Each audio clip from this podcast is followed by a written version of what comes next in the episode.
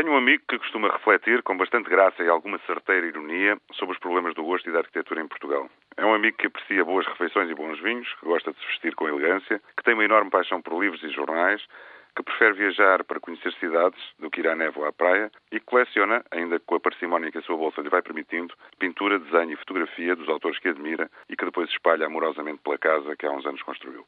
É sobretudo um homem que gosta dos amigos e das conversas pela noite fora, que gosta da vida e das imprevisibilidades que a vida lhe traz e proporciona.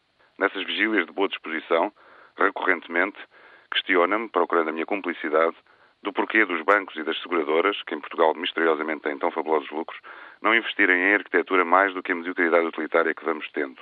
Porquê é que não se constroem sedes fabulosas? Pergunta-me. Edifícios soberbos, peças exemplares que funcionariam como símbolos também desse sucesso económico e, sobretudo, como momentos de enorme qualidade para quem lá trabalhasse, para quem lá se deslocasse, para a cidade que rodasse em volta dos espaços que as instituições inaugurassem. Faz-me repetir depois as experiências arquitetónicas mais notáveis que a história moderna registra, em França, na Catalunha, nos Países Baixos, na Alemanha, em Inglaterra, na América, esses pontos altos do caminhar das cidades que o dinheiro culto previu, promoveu, proporcionou, propôs. R, chamemos-lhe assim, continua depois invariavelmente com aquele pessimismo oitocentista que o seu perfil, afinal diletante, também comporta.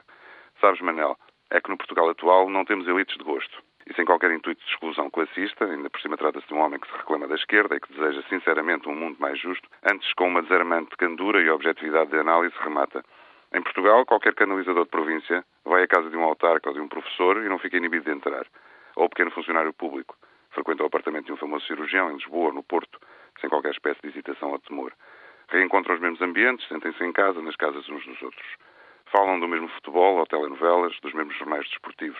Comem todos na cozinha e têm depois uma sala formal fechada, cheia de móveis de passos de ferreira, as mesmas reproduções manhosas de barcos, cenas de caça, ou uma chuva miudinha impressionista numa esquina de Paris, encaixilhadas tortas pelas paredes de dois metros e meio de altura.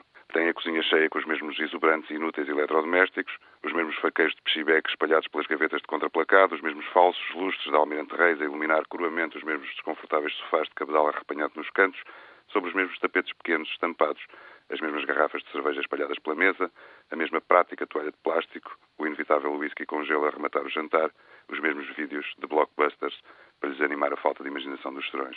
As florzinhas secas num pote ao canto, as janelas de PVC aos quadradinhos abafadas por metros de cortinas, um mosaico espanhol de cores indefinidas a forrar aquelas casas de banho todas. Em Portugal ninguém já puxa por ninguém, ninguém já serve de exemplo, ninguém tem nenhuma espécie de ambição, porque está tudo cada vez mais igual, conclui R, antes de mudarmos de assunto.